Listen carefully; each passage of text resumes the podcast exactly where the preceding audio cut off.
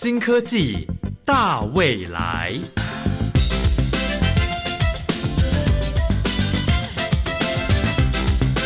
科技的进步让你看得见未来，深入浅出的介绍让你听得懂科技。欢迎收听由谢若男制作、吴宜嘉主持的新科技大未来。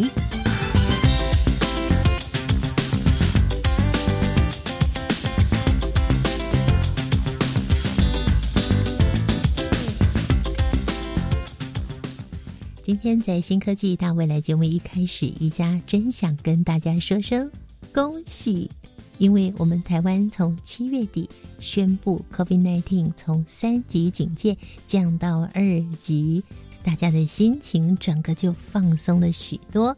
再加上呢，2021年东京奥运，我们中华队的选手表现的实在是太优异了，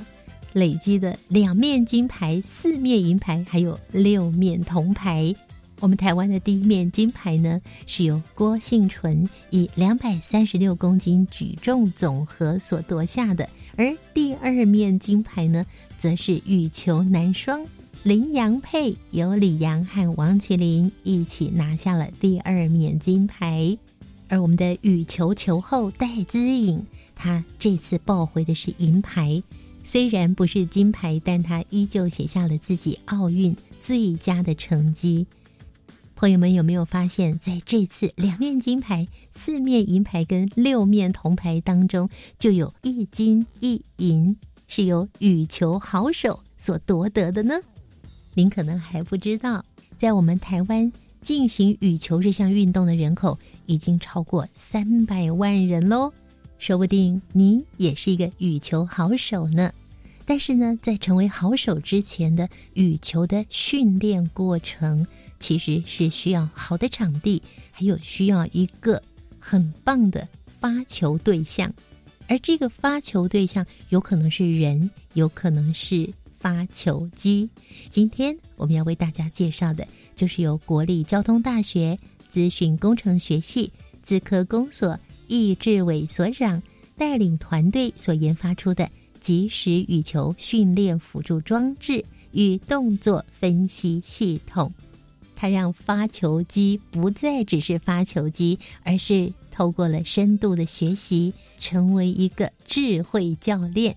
我们今天就把易志伟所长邀请到节目中来，透过电话的连线来为我们介绍他的这项研发。嗨，所长您好。大家好，我是国立交通大学资讯工程学系的易志伟老师。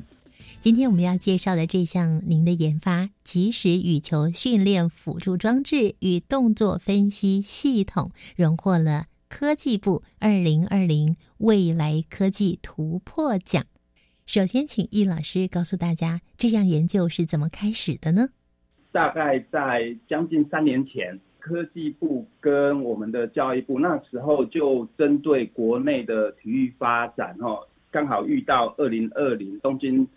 奥运，那时候想要借助这个科技跟体育的整合，能够帮助我们国内选手的成绩能更上一层楼，可以穿金戴银啦。所以那时候有一个叫做精准运动的研究计划，那就广邀国内的学界来针对运动的训练能不能把科学的元素把它带入，让我们的训练或者是选手的这个特性分析能够更科学化这样子。那时候我们刚好学校里面就有一些很爱好运动的老师，其实我们资讯学院有时候号称交大的这个体育学院这样子，在校内的各种运动其实表现都非常优秀，不管是棒球啦、羽球啦，各种运动其实都很好。那尤其我们交大的羽球队其实是在我们国内的甲组排名都非常的前面这样，他们的成绩是可以跟体育学院有的拼的这样子。那所以我们就在这个机缘底下，然后就透过了体育室的王志全老师，他自己就是羽球的国手，跟和库的廖总教练，还有羽协的这个张国作理事长就连上线。那一起合作申请了这一个科技部的计划。那我们就刚好名字叫做精准羽球，那金是金色的金，黄金的金，金色的金，那刚好呼应所谓的精准运动的这一个哈，那有点谐音啦。那我们就非常顺利的取得了一个科技部的资助，然后已经连续3年执行的一个计划这样子。我们的这一个即时羽球训练的辅助装置哈，那基本上我们是想要第一个先改善现有的我们的训练设施。那其中一个可能大家会想到的就是跟我们去棒球练习场一样，要有一个发球机嘛。对，那羽球其实也有一个羽球发球机这样的一个设备，但是这个设备呢，基本上就是说功能不太好哦，比如说它的发球可能都是比较固定的一些形态在发，比如说它只能持续的一直发杀球哦，那它的位置也不能跑，然后高度什么的哦，这些机械结构其实都反应比较慢，所以它用起来其实没有那么好用。所以对我们的专业选手其实帮助不大，那可能可以用在平常的一些教学使用，或者是比较例行性的这些体能训练啊。那我们就想要改善这一个状况，所以就配合一些技战术收集的一些成果哦，还有我们对于电脑视觉上面的一些研发，那整合了我们的这个发球机系统，把它物联网技术带进来。那就开发了这样的一个系统，那我们希望说这个系统目前我们昵称它叫做智慧球员，也就是说这些发球机系统它自己有一个视觉的功能，可以侦测对方跟他对打的人的这一些动作跟这个球过去的时间种种的资讯。那我们的这个发球机有一些智慧决策的机制，所以它就会在合适的时间，然后针对你的需求把这个球把它打回来这样子，那就有一个互动的这一个效果。然后我们可以针对球员的一些特性，比如说该加强他跑动，或者是说加强他的杀球，或者是说加强他的这个比如说往前的能力，那基本上我们就可以把这些东西把它放到我们的发球机的这一个系统里面，那可以针对我们的球员去做这个重点式的加强。易老师，您本身也是很喜欢打羽球吗？其实讲到这个就有点心酸哈，以前就是也很喜欢做运动啦，那但是身体没有顾好，膝盖其实有点问题，其实只能做一些重量训练，这一些活动就是比较轻量，因为膝盖比较不能承受这种运动上面的这个压力啦。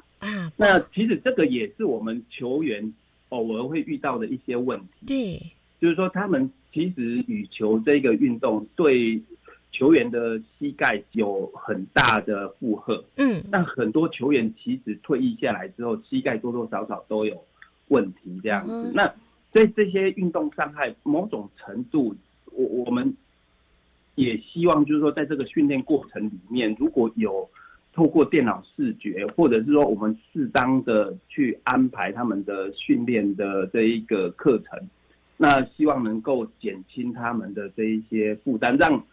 他们的就是训练可以用最精简最有效的方式来进行，而不是像以前大量的训练来达成目标。通常以传统的做法有时候事倍功半，传统的做法大概就是土法炼钢，就不断的练，然后练到膝盖都受伤了。那这一项研究呢，是不是它也可以避免这些球员啊，在练习的时候啊，比赛的时候，他会因为这个动作不对，或是过强或怎么样而受伤呢？现在就是我们其实整个计划，其实这个羽球发球机其实是其中的一项而已。我们最早的一个动机，实际上是想帮助我们的职业选手做技战术的分析。那我们的技战术分析的话，就是希望说从他们的比赛影片里面去找到他们的各种比赛的过程，不管是他自己或者是对手的。那我们现在做的这个叫做微观的这个拍拍标记，也就是说透过电脑视觉系统加上人工的这些资料标记，我们把选手过程每一拍击球他们的姿态、他们的站位、跑位都记录下来。所以我们的资料的收集已经进到所谓的大数据的这个部分。那我们每年其实利用科技部的经费持续在收集450-50场的比赛资料这样子。那这些资料其实在我们资料收集的这个技术开发过程里面就有一个东西叫做姿态的分析啦。那目前我们虽然没有针对运动伤害或复健这一个部分特别着重去，就是去做一些分析或者是研究哈，那但是未来其实我们可以预期，就是这个影像的姿态分析实际上可以就是帮助我们的球员去评估他在这一个比赛过程里面，或者是平常的这个训练过程里面，那他们的身体比如说关节承受的力量，或者是说姿态如果有超过一般正常人所能就是承受的那个角度的话，其实这个在未来我们是期望透过影像分析系统能够找出一些问题。哇，我相信一定有很多喜欢打羽球的朋友对于今天我们所介绍的这一项研发非常的有兴趣。这项即时羽球训练辅助装置，它跟原来的发球机最大的不同是什么？还有它会发挥哪些功能呢？稍待一会儿音乐过后，我们继续请易老师介绍给大家咯。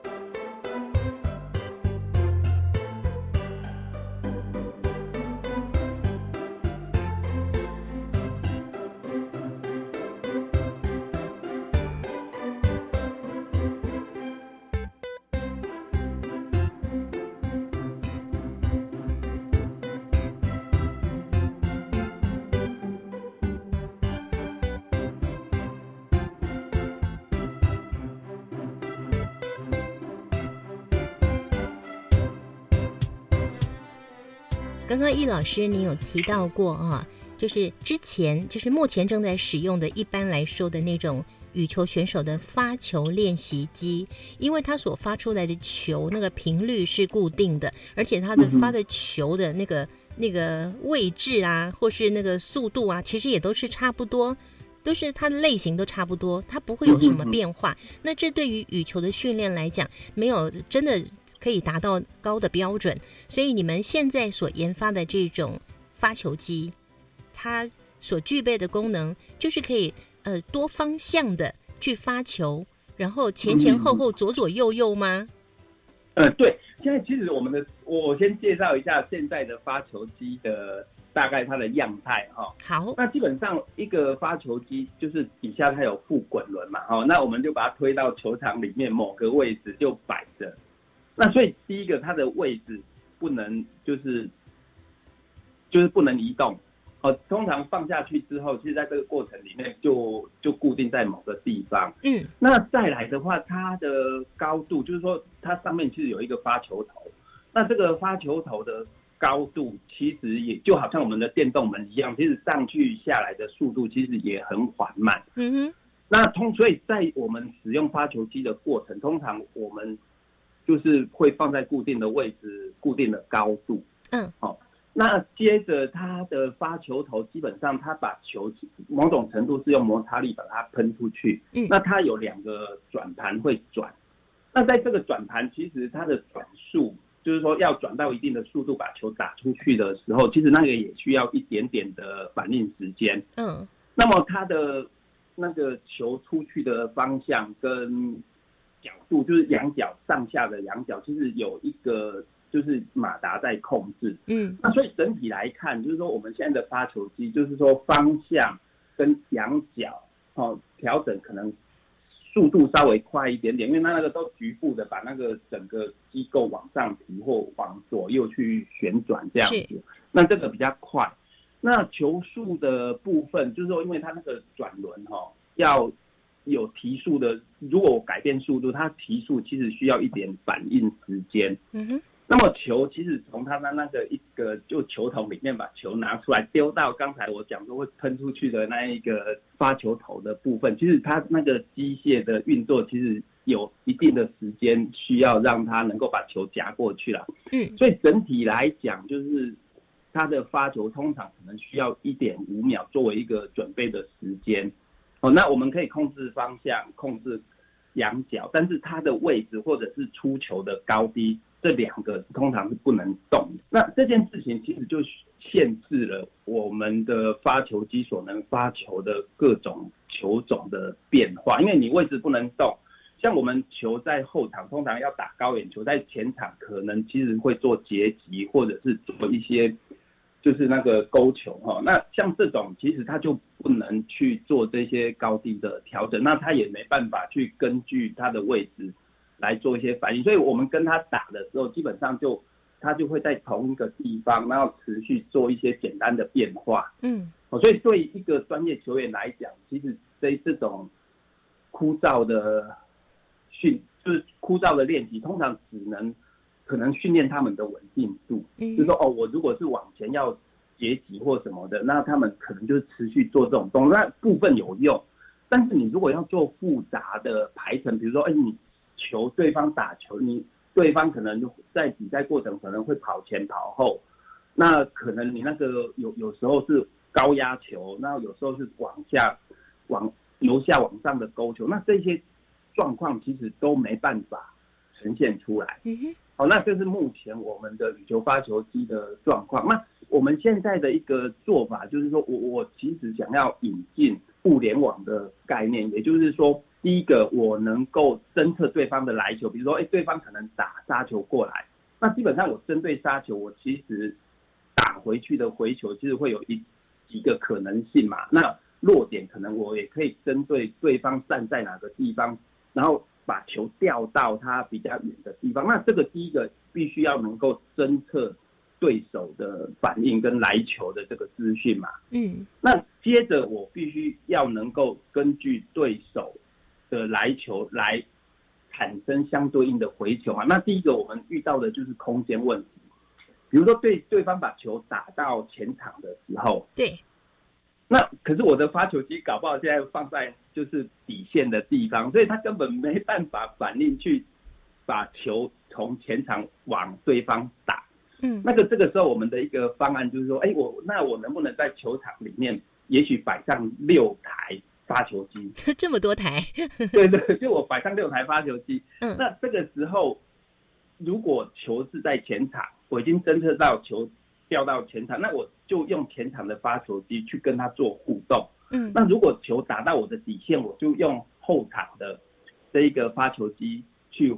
回应这一颗来球，这样也可以搭配。因为一般前场回球的时候，那个球可能高度会比较低，那后场通常我们打球的时候球会比较高，所以我们可以利用多台的发球机去制造这种空间跟时间上面的变化，所以就让我们整个发球机其实可以比较拟真，这是第一个想法。那接着就是说，有这么多台发球机，其实他们之间是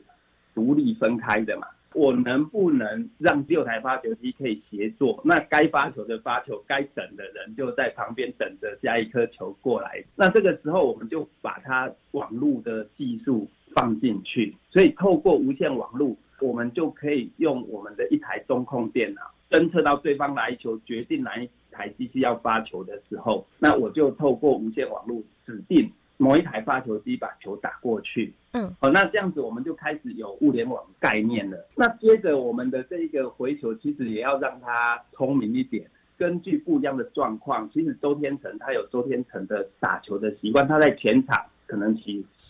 惯把球掉到什么地方，那戴志颖可能在后场也许喜欢杀球，那我们接着其实希望把这个个人的球风放在我们的智慧的决策的机制里面，也就是说我看到对手打球过来，那我如果我现在模拟戴资颖的话，那我的资料库里面就有戴资颖过去可能几十场比赛的这一些他的影像反应，嗯，嘿嘿，那我们会去把他的这个球风整理起来，所以我们就可以模仿戴资颖去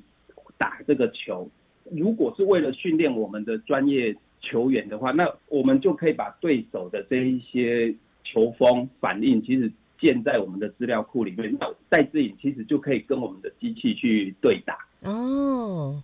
那这是一种的应用情境。那另外的话，如果为了娱乐，那我们其实都觉得自己很厉害嘛，那我要打赢戴资颖，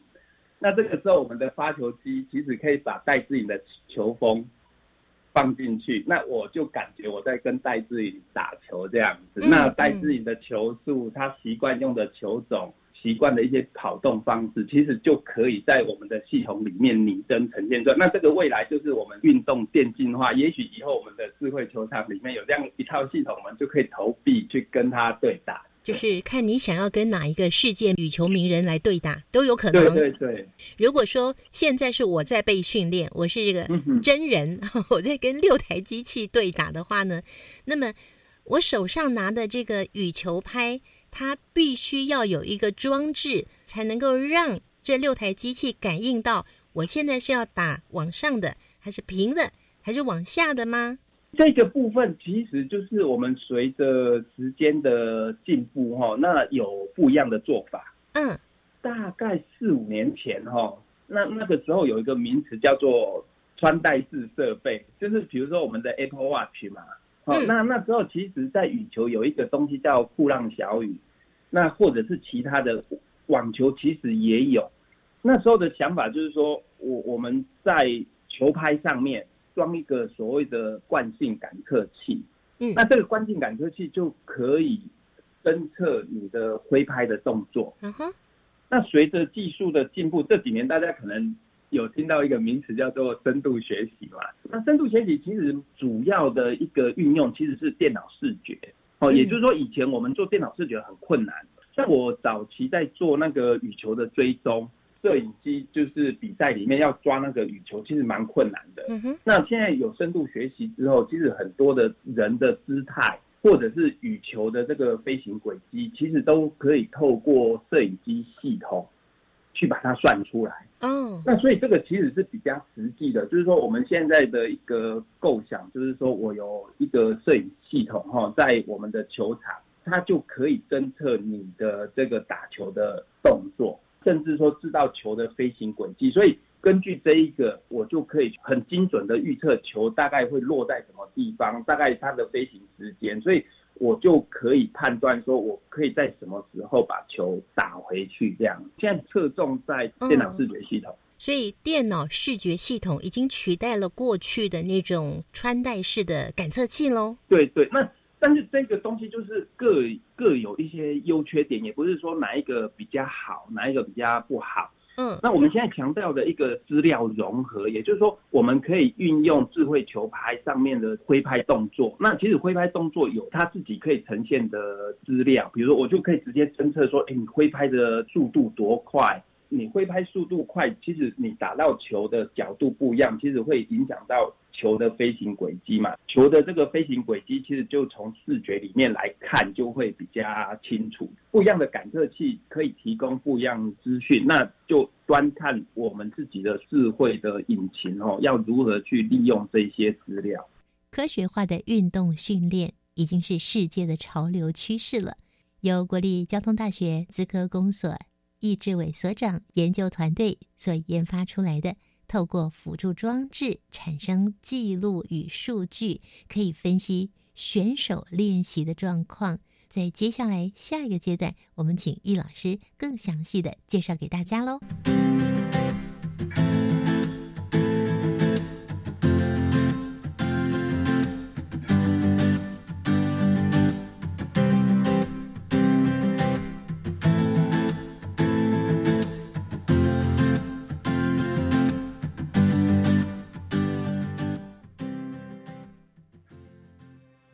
苏贞昌院长主持科技汇报时表示，明年将投入超过1264亿元科技预算，全力推动科技发展。科技就是国力，政府要提前布局来面对全球竞争与挑战。另外，为严防 Delta 变种病毒，苏奎指示持续严守边境。指挥中心将于9月10号开放施打第一剂 AZ 间隔10周以上的民众预约施打第二剂，并于9月15号开始施打，呼吁国人记得预约。以上内容由行政院提供。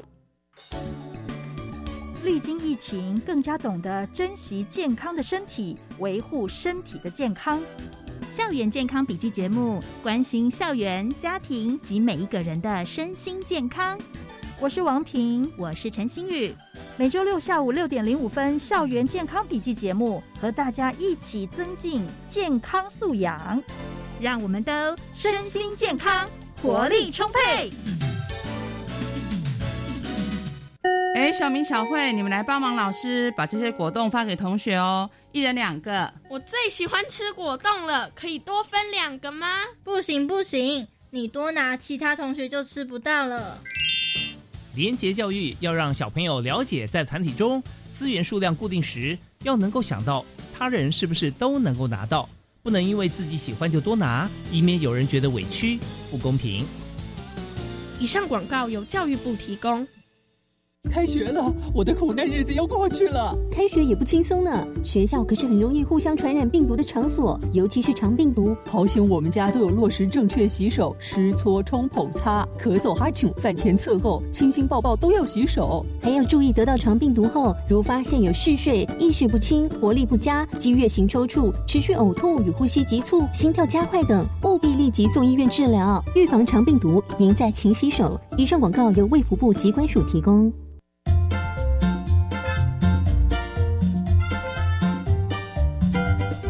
新科技大未来，每个星期三上午11:05，与你在教育电台的频道上认识新科技，迎接大未来。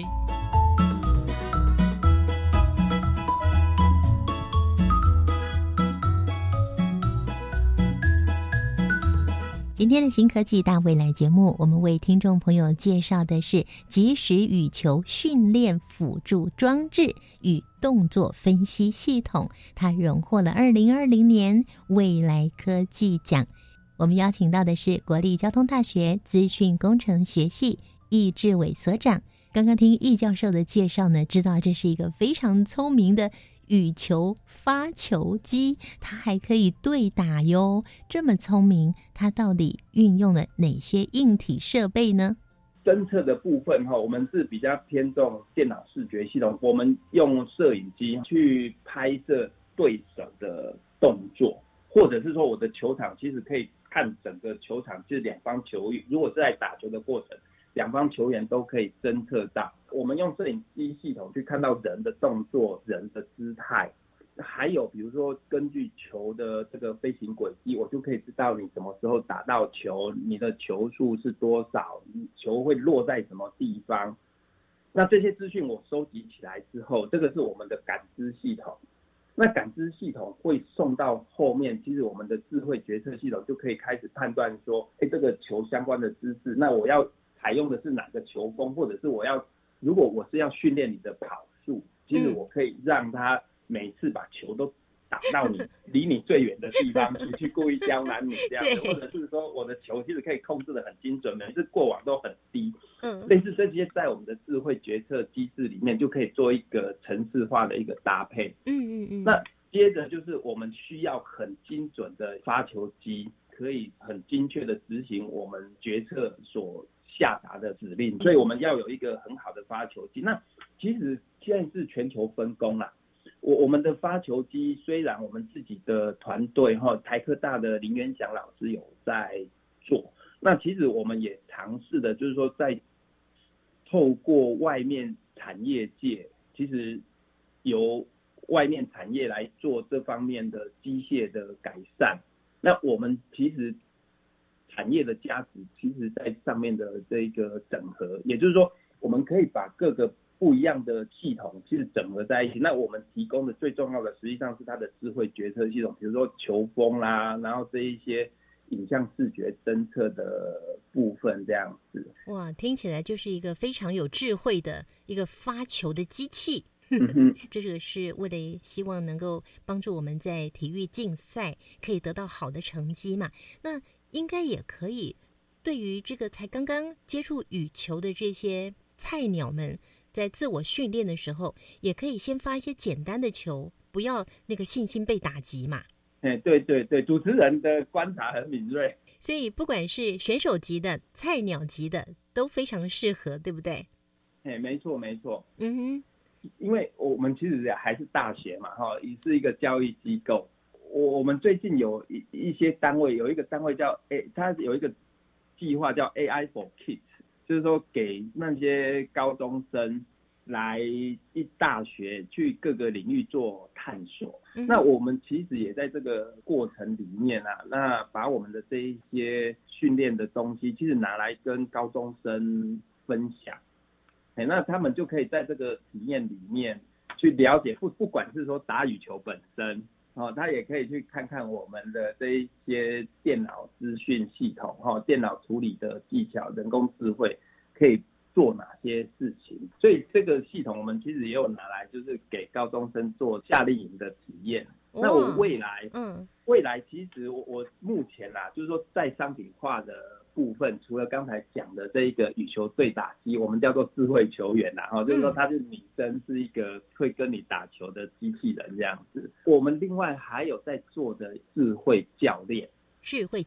我就是说发球机在这个智慧教练里面就属于比较配角，就是做惯性的发球。那我们智慧教练基本上是要利用视觉系统，就是用影像拍摄羽球的课程里面，或者是羽球夏令营里面跟发球机对打嘛，我们就持续比如说让学员去杀球。那我们的摄影系统其实就可以把之前的这一些计算的功能再把它重新开发一些应用系统，比如说我让一个学员可以持续杀10颗球，那杀10颗球之后，我可以把他的那个杀球的这个姿态把它截取下来，那利用现在所谓深度学习，我其实就可以呈现他的 3D 的姿态。那我可以看他说手杀球的时候举的高度够不够高，击球点会不会太前面或太后面，各种这些姿态其实我们就可以透过电脑视觉把它算出来。那我们可以把每个动作其实都拿来对比，那学员就可以知道说他做杀球他的动作有没有持续性，接着我们也可以算说他杀球出去的球速可能多快，那这个样子我们就可以知道说每个球员的爆发力是多少。那甚至说控球的部分，其实我们也可以看这个球会落在什么地方，他控球有没有它的稳定性存在。那这些东西我们就可以透过我们在当初开发羽球对打机的时候它的摄影系统，那现在做一个转换，那把我们的目的作为球员的训练，或者是说一些小选手平常他们的球力的评估值，我们只要好好的利用我们开发出来的这些技术，其实可以做很多有趣的应用。所以它不仅仅是从羽球的发球机已经发展到羽球的对打机，而且呢，再进一步的到达智慧球员、智慧教练的水准喽。对。那如果我们现在的专业的这个体育赛事的教练再配合这套系统，哇，真是如虎添翼呀！对对，我们现在其实就是说往专业这个地方去讲哈。我们现在其实有在做一个系统叫做 Coach AI， 就是之前讲的哈。那当初最早的一个出发点，就是我们希望针对我们国内的这些顶尖选手去做他们比赛的这个技战术资料收集。目前这一个部分其实也进行的还不错，我们已经开发了就是说比较快速的这一个资料收集的系统这样子，所以他们比完一场比赛之后，我们花了数个小时，其实就可以把他们比赛过程全部把它收录起来。那这个里面我们就可以去统计球员的一些表现，比如说他们的这一些跑速，或者是说通常比如说他们在打球过程，如果对手比较强势，那他们的这个回球通常是比较守势的哈。那如果他占上风，其实他会比较多那种杀球之类的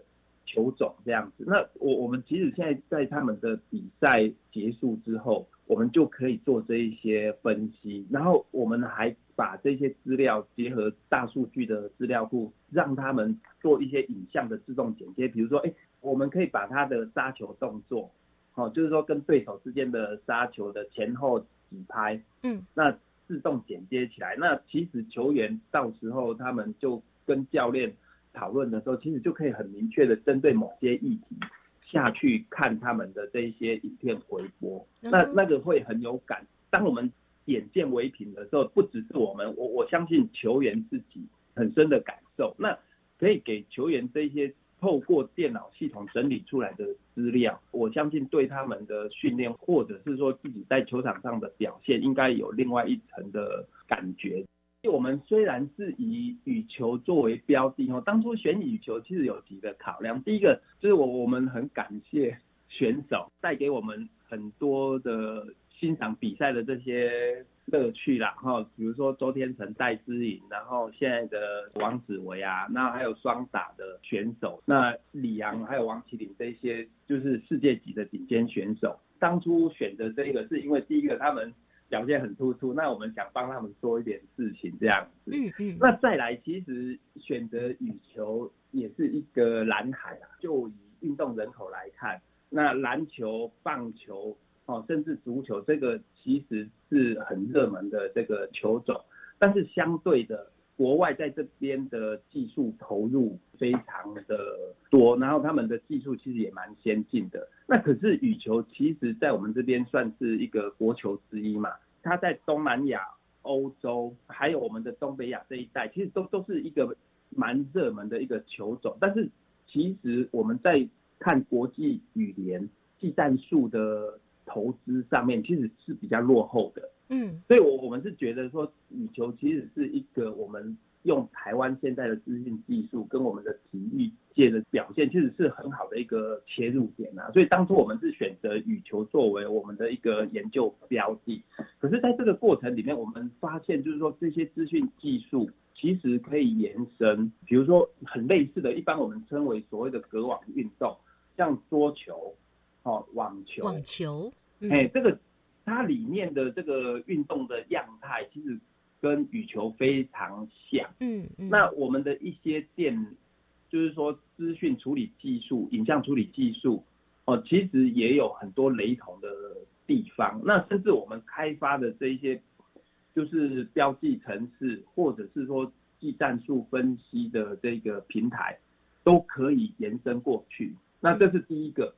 那再来就是说，我们的这些影像处理技术其实也可以用在比如说篮球，那或者是高尔夫，那甚至说其实有一些电脑影像处理技术，可能对那一些射箭啊其他的，其实都可以有一些相关的运用。那甚至说我们最近就是阳明跟交大也合并了嘛，那两边其实正在从事就是说跨领域的整合。那像医疗复健，我们跟阳明的那个复健系那边其实有在谈，就是说如何把我们的这个电脑影像处理的姿态的辨识，能不能放在他们的复健运用上面。那这个也是跨领域的合作这样子。那我们是希望说，开发出来的这个技术未来可以在各个领域都有很好的一些用途。是，所以它未来的发展呢，不仅仅只有是羽球，甚至桌球、网球也都有可能。还有呢，可以在复健这个部分可以发挥它的功能。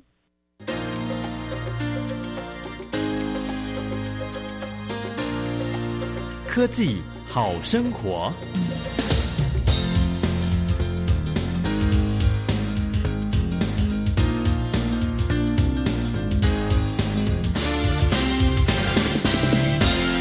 我们目前大概年初吧，技战术平台已经开发完成，叫 Coach AI 啦。目前正用这套系统跟中珠球队合作，希望他们球队的球员在比赛过程里面，我们去做他们的技战术资料收集，收集完之后就放到我们的平台上面，所以他们的教练就可以到我们的平台上面来看他们的这些技战术资料。那未来我是希望就是说，这一套资料其实不止中珠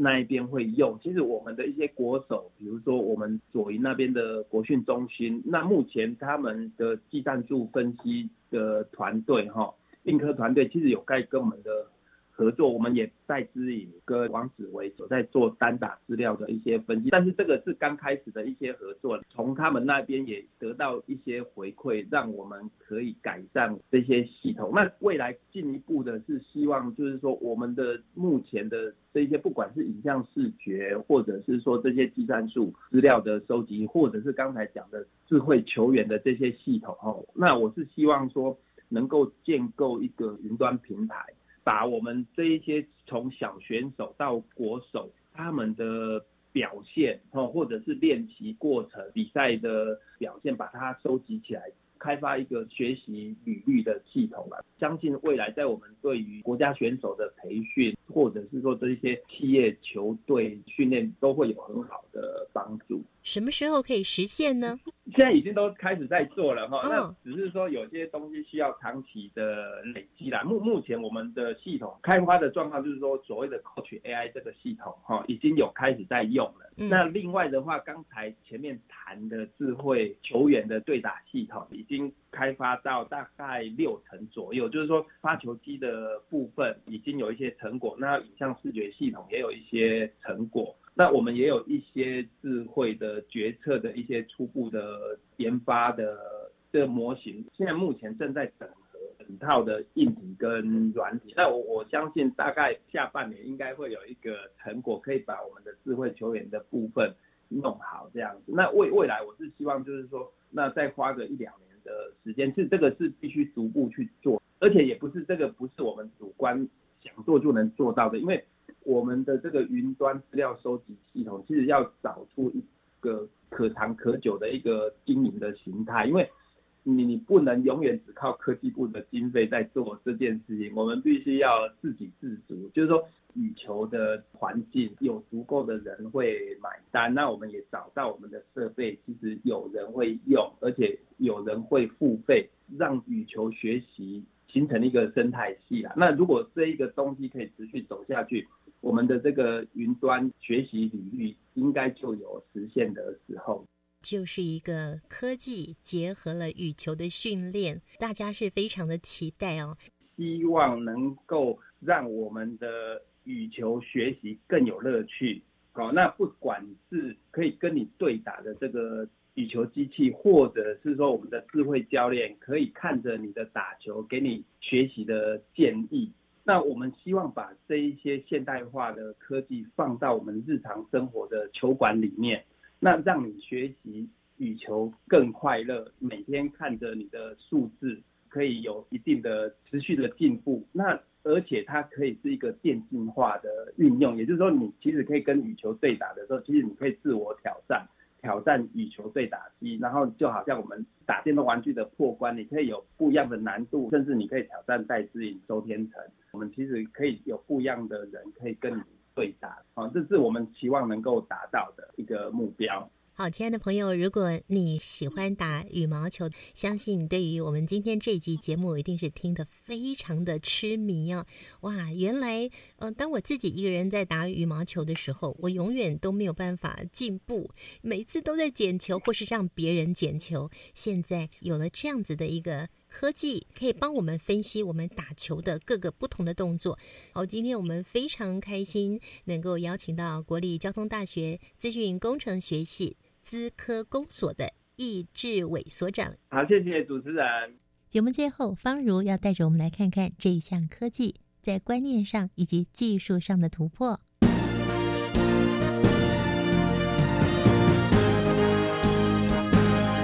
观点大突破。欢迎来到观点大突破，我是芳如。很高兴的，我们邀请到了重量级的贵宾，亚洲羽球联盟的副主席，同时也是中华羽球协会的张国祚理事长。首先，理事长提到了台湾羽球目前运动人口已经将近300万人，是民间非常盛行的运动。我们现在在各县市，我们有22个羽球委员会，国小的队伍有190个队伍，国中的队伍有137个队，高中队伍将近有74个队伍，大学的队伍有47个队伍。所以应该来讲说，我们从国小到大学，其实在包括各县市的推广，我们都有在极力的推广。那第二个的话，就是台湾羽球运动人口现在已经接近了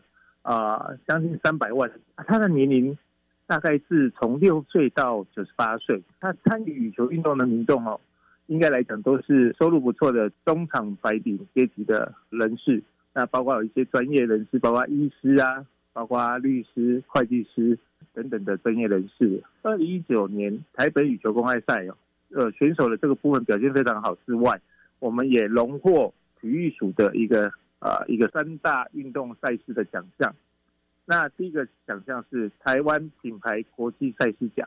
还有一个夯运动网络人气大赏奖，还有我们的台湾国际赛的12金选奖。那这个应该就是说我们现在台湾羽球的一个现况。在推行羽球活动上，中华羽协也是不遗余力。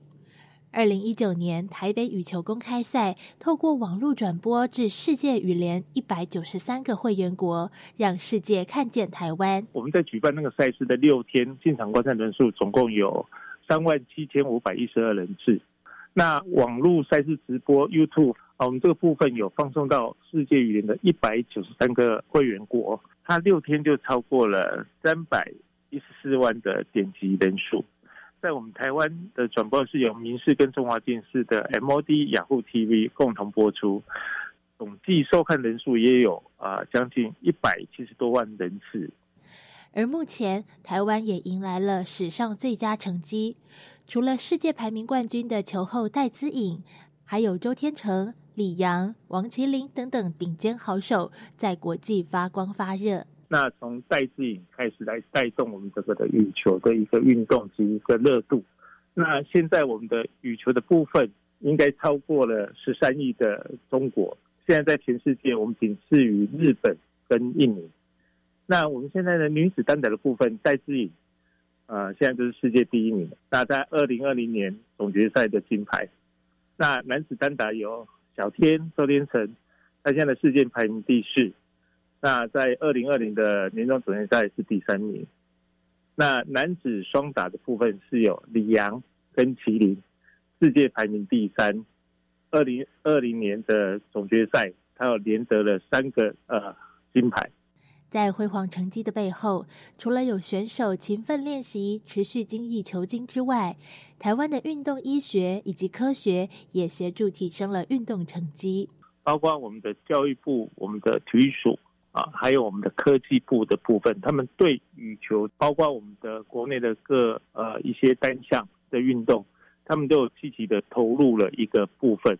那像譬如说，我们现在科技部有这8项的一个精准运动的一个计划，那其中羽球就有2项，一项是由那国立交通大学来执行的，叫做 Coach AI 精准羽球。它是应用深度的学习技术分析羽球比赛的转播影片，那从中收集以影像为基础的微观画面分析，那利用机器学习技术从时序资料中计算巨观的对战资料，以取代传统的人工标记作业。那这个部分就是可以应用一些大数据，可以提供教练跟选手在训练上及在实际的对抗上的一个非常有效的一个参考的资讯。我们还有第2个羽球的一个精准计划，是由国立成功大学来执行的。那这个部分 AIoT 智能羽球训练模式，主要是针对羽球运动项目的训练历程进行创新技术研究及产品化开发，包括智联网羽球拍，包括智能手表，能协助球队的训练数位转型。羽球拍内建感测器，侦测挥拍动作讯号，精准分析各种球路的历程，并及时捕捉记录球员在场上的肢体运动的轨迹。那其实一个选手他最重要的，除了他的技术以外，还有他最主要就是说怎么样维持他的状态。那这个部分长期以来最主要的一个比较代表的就是长庚的运动医学，最主要的我们的一个代表人物就是我们的权威医师林盈洲，他现在也有跟国训中心也在配合中华队大型国际赛事的队医，他是运动医学整合照护计划的召集人，基本上是每周都会前进到国训中心一天，对有运动伤害的选手看诊。除了小戴之外，还有举重女神郭婞淳啊，鞍马王子李智凯啊，还有羽球王子，他都有来照顾他们。然而因为疫情的关系，台湾羽球运动的推广以及营运也受到波及，期盼能够抓紧台湾羽球成绩最亮眼的时间，让更多人能够接触羽球，让台湾成为世界羽球发展中心。从去年开始，很多的国际的赛事、国内的赛事，很多也因为疫情的关系而取消。这个对我们的运动其实也是造成了跟我们的协会在运作上也是有一个困境啊。因为疫情的之下，所以企业赞助不只是我们的羽球了，应该说赞助体育团体的意愿也降低了。所以这个部分其实对我们要推展各方面的会务，其实会越来越困难。就是在这几年，因为我们的选手的表现真的是非常好，整个带动我们这几年羽球真的是大大的发展。所以我们羽球这一两年反正人口是有增加的哦。协会对台湾羽球未来的一个展望，今年的年初也因为我们选手的表现很好，总统也特别的召见了选手，是总统府来关心他们，来加冕他们。那这个部分也是有史以来我们的选手第一次进到总统府。我们希望羽球可以在台湾结合，在软体的部分结合我们的台湾的一个优势，我们的运动科学跟运动医学的优势来去发展运动产业。其实台湾很多的运动科学方面现在已经是领先各国，还有我们的医学的部分，包括辅大幸好推针对选手可以在临场随时的来问诊看诊，来及时的帮助选手，所以它这个部分可以发展成未来除了我们的科技产业以外，我们也希望包括科技产业，包括我们的台湾的很具代表性的医疗，那再来就是我们的运动产业可以部分可以慢慢的把台湾这个部分也成为世界一个重要的一个引领风尚的一个代表。还有我们的硬体的部分这个部分也要特别再强调一个，就是说我们也希望政府可以来协助我们羽球，因为我们现在算是在有史以来台湾在国际的各单项运动来讲算是表现最好的。那我们也希望政府可以来推动一个羽球的运动园区，因为我们现在羽球的一个比较面对到一个困境，就是说我们还没有一个世界级的羽球专用的比赛场地跟练习场地，我们希望可以新建一个国际级的及青少年的训练基地这样。那第三个就是我们希望能争取申办更多的国际赛事及国际的职务，这个部分就是要打造台湾成为亚洲甚至世界的一个羽球的一个重心，那进而透过羽球来推动我们运动外交。以上就是今天的观点大突破，我是方如，下回我们空中再见。我们目前台湾的羽球人口已经达到300万人了耶！今天为大家介绍的即时羽球训练辅助装置与动作分析系统，相信可以帮助更多爱好羽球的朋友在球技上的精进。好，那节目最后要预告下个星期的主题咯。我们这个技术叫多功能智慧液晶云端感测器，主要的特色是我们用液晶这个材料当做感测器的讯号输出。这个感测器它可以用在一些环境水质的监测，像是工业废水河川的水质，或者是农渔业的养殖水，甚至是生活的自来水。希望可以有一些医疗上的应用，像是尿液的一些蛋白质的检测，然后能够提供一些生理的讯息，这些讯息的整合能够让医疗判断上有更精准的意义。下次宜家来介绍的是多功能液晶智慧云端感测器，我们期待下个星期三上午11:05教育电台新科技大未来节目再会了，拜拜。